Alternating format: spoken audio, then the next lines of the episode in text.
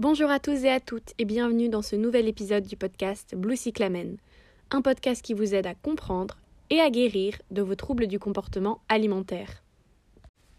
Hello, j'espère que vous allez bien. On se retrouve pour un nouvel épisode de podcast dans lequel vous allez beaucoup m'entendre parler de ma vie, puisque je vais vous raconter euh, la vie après l'hospitalisation, comment ça se passe.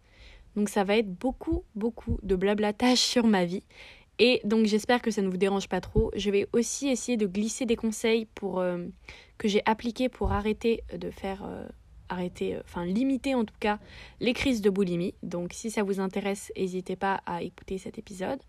Mais sinon, ce sera beaucoup de blablatage. Il va aussi y avoir vers la fin une petite partie sur mes projets et sur ce que je suis en train de faire en ce moment qui me tiennent vraiment à cœur, donc euh, n'hésitez pas à aller écouter jusqu'à la fin. Voilà, bonne écoute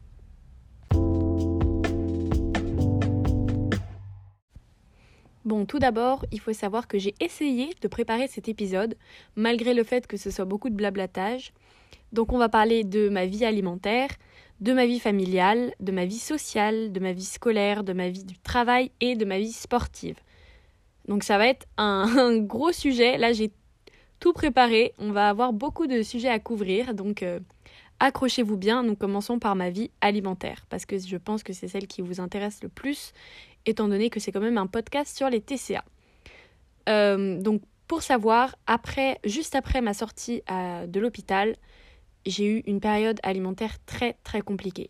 J'ai repris immédiatement euh, les crises, et même deux fois plus. Et ça a été très difficile pendant une semaine si bien que j'ai raté des cours pour aller voir euh, en urgence un petit peu mes médecins, tellement j'étais au fond du trou, au fond du gouffre, et que je ne pensais que j'allais jamais m'en sortir. Je questionnais cette hospitalisation, je me demandais à quoi elle avait servi étant donné que j'étais euh, limite pire qu'avant. Je me disais mais c'est pas possible de faire autant de crises alors que je ressors d'une hospitalisation de trois semaines pour sevrage. Les médecins ont parlé de réhospitalisation, de euh, d'hôpital de, jour, etc. Et j'ai dit que je ne me sentais pas prête à reprendre une hospitalisation pour l'instant. Et euh, je suis plutôt contente de ne pas avoir précipité les choses, étant donné qu'en fait actuellement euh, ça va un petit peu mieux, voire même beaucoup mieux. Possible, d'être d'être optimiste, pardon. J'allais dire un mélange de pessimiste et optimiste, mais je suis optimiste. Donc euh, je pense que ça va beaucoup beaucoup mieux j'ai largement diminué mes crises et euh, il y a aussi quelque chose de très important dont je voulais vous parler, c'est que je suis passée, euh, je pense, de la boulimie à l'hyperphagie. Et euh, je trouve que c'est un énorme progrès pour ma guérison de troubles du comportement alimentaire. Et si vous ne savez pas vraiment ce que c'est la différence entre les deux, c'est qu'avant, euh, quand j'étais, euh, enfin, bon, je ne sais pas si je suis encore boulimique ou pas, mais avant, je faisais beaucoup, beaucoup, beaucoup d'activités sportives pour compenser. Et aujourd'hui, euh, je n'en fais plus, voire beaucoup moins, si bien que je considère arrêter mon abonnement à la salle de sport parce que je n'y vais plus. Donc, je fais des crises sans compenser et je trouve que c'est un énorme progrès dans mon chemin pour, pour la guérison parce que ça veut dire que c'est possible d'arrêter d'avoir cette culpabilité tellement intense que, à part compenser, je n'ai pas d'autre solution. Là, je commence à prendre du recul, à me dire que ce n'est pas grave, que même prendre du poids n'est pas grave, que euh, qu'il suffit de, s'accepter tel qu'on est parce que qui on est, c'est vraiment euh, pas du tout notre apparence physique, mais c'est qui on est à l'intérieur. Et tout ça, je commence à vraiment l'ancrer en moi. Et je n'ai plus besoin en tout cas beaucoup moins besoin euh, de compenser mes crises parce que je sais que euh, mes crises c'est une mauvaise gestion de mes émotions, mais ce n'est pas quelque chose de mal en soi.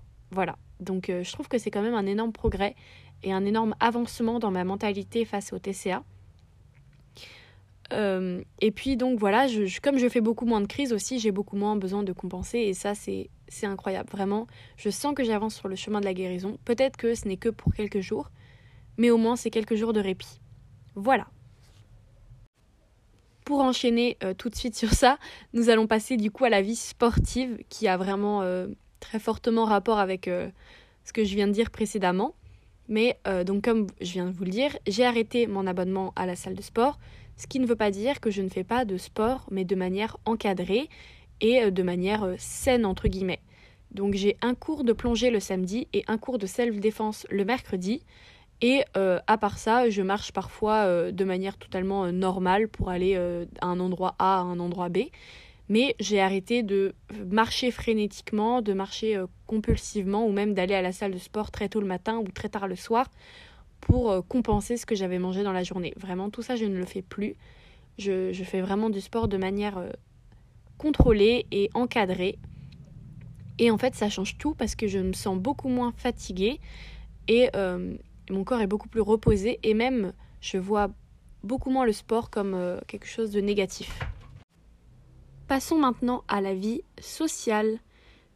Il faut savoir que la semaine qui a suivi la clinique, euh, ma vie sociale a été inexistante. je me suis beaucoup coupée de mes amis de la fac ou de mes amis du lycée pour rester enfermée chez moi à cause de mes crises je me coupais un peu de tout et je voulais rien faire. Et puis euh, la semaine d'après, je me suis un petit peu reprise en main. Je me suis dit euh, qu'il fallait que je sorte pour, euh, pour oublier, pour prendre l'air, etc. Et en fait, ça m'a fait énormément de bien. Il faut savoir que je suis sortie plusieurs fois le soir avec des amis. Et, et puis je suis retournée à la fac. j'ai repris les cours, etc. et en fait, ça m'a vraiment aidé à reprendre conscience que la vie réelle, c'était pas seulement les crises, mais aussi tout ce qui se passait autour avec une vie en dehors, avec des amis, etc. Et ça m'a vraiment fait du bien de reprendre une vie sociale. Et je crois que c'est un point très important dans la guérison d'un trouble du comportement alimentaire que euh, d'avoir des amis bien, et d'être bien entouré et de sentir que la vie, ce n'est pas seulement la maladie, mais aussi tout ce qui est autour. Ensuite, passons à la vie scolaire, qui a été assez mouvementée. Euh, j'ai eu beaucoup beaucoup de mal à retourner en cours euh, et à suivre les cours. Euh, les 4 heures de cours parfois que je pouvais avoir, ils, ils, ont été un petit peu durs à passer. Mais ça me fait beaucoup de bien de retourner à l'école et de continuer à apprendre. Et pareil que pour la vie sociale, de me rendre compte que la vie réelle, c'est pas seulement ma maladie, mais aussi mon futur et, et, mes cours qui vont avec. Donc donc voilà, j'ai repris la vie euh, scolaire étudiante. Je suis même passée au pôle handicap pour demander à avoir des aménagements, mais finalement je ne les ai pas demandés parce que euh, j'en avais pas besoin. J'ai trouvé que je, pouvais m'adapter avec mes cours et euh, mes médecins. Mais je ne suis pas du tout en train de juger les personnes qui auraient besoin d'aménagement. Au contraire, j'ai failli en demander, mais je me suis dit qu'en fait, je pouvais m'en sortir sans. Voilà. Et aussi, euh, j'ai aussi repris le travail. Il faut savoir que je donne des cours de maths trois fois par semaine à des collégiens. Et ça m'a fait beaucoup de bien de les retrouver et de me rendre compte que je pouvais être utile et aider d'autres personnes. Et, et c'est vraiment un, un, sentiment très satisfaisant que de voir qu'on peut être utile. Et je vous encourage à trouver quelque chose qui vous fasse vous sentir très utile parce que ça aide et c'est un levier pour la guérison. Donc je vous le promets. Euh, essayer de trouver euh, un travail. Mais bien sûr, euh, il faut que vous vous sentiez en forme parce que c'est vraiment quelque chose qui est très, très épuisant. Donc je, je, ne parle de ça que si vous vous sentez en forme, bien sûr. Et enfin, le dernier point que je voulais aborder, c'était la vie familiale. Du coup, j'ai retrouvé ma famille après l'hôpital. Je suis retournée vivre chez mes parents. Et, et ça se passe très très bien. Je suis même allée voir mon grand-père le samedi euh, qui a suivi ma sortie d'hospitalisation. Donc il habite en Belgique et, euh, et ça m'a fait vraiment beaucoup de bien de retrouver ma famille, que ce soit ma famille proche ou euh, mon grand-père que je voyais pas souvent. Et mes parents sont très très aidants face à ma maladie et m'encouragent vraiment beaucoup, donc ça c'est vraiment top. Et voilà, et je voulais faire un dernier petit mot sur le projet que j'ai en ce moment et euh, c'est une amie qui m'a donné l'idée, c'est d'écrire mon autobiographie. Donc je suis euh, en train de réfléchir un petit peu à quelques idées, etc. Et, euh, et, voilà, si vous avez besoin de... Si vous, vous voulez m'aider à écrire mon autobiographie ou que vous avez besoin de conseils pour écrire un livre, parce qu'il faut savoir que j'en ai déjà écrit un, et si ça vous intéresse que je vous raconte un peu le processus, bah, n'hésitez pas à me demander. Mais donc, si vous avez besoin de conseils pour écrire, sachez que j'adore écrire. Donc euh, voilà. Donc je pense qu'on arrive à la fin de cet épisode. Il sera pas trop trop long, mais j'ai pas grand chose à raconter. Je vous fais des gros gros bisous et à bientôt Et pardon, je vous avais promis des conseils pour arrêter les crises de boulimie ou au moins les limiter. Et je n'en ai glissé aucun dans cet épisode après une réécoute. Euh, je me suis rendu compte que je n'avais absolument donné aucun conseil. Donc euh, je vais vous faire soit un autre épisode avec seulement des conseils, euh, soit... non mais je pense que je vais vous faire ça, ce sera beaucoup mieux, comme ça ce sera un épisode full conseil. Voilà, désolée pour la petite interruption. Bisous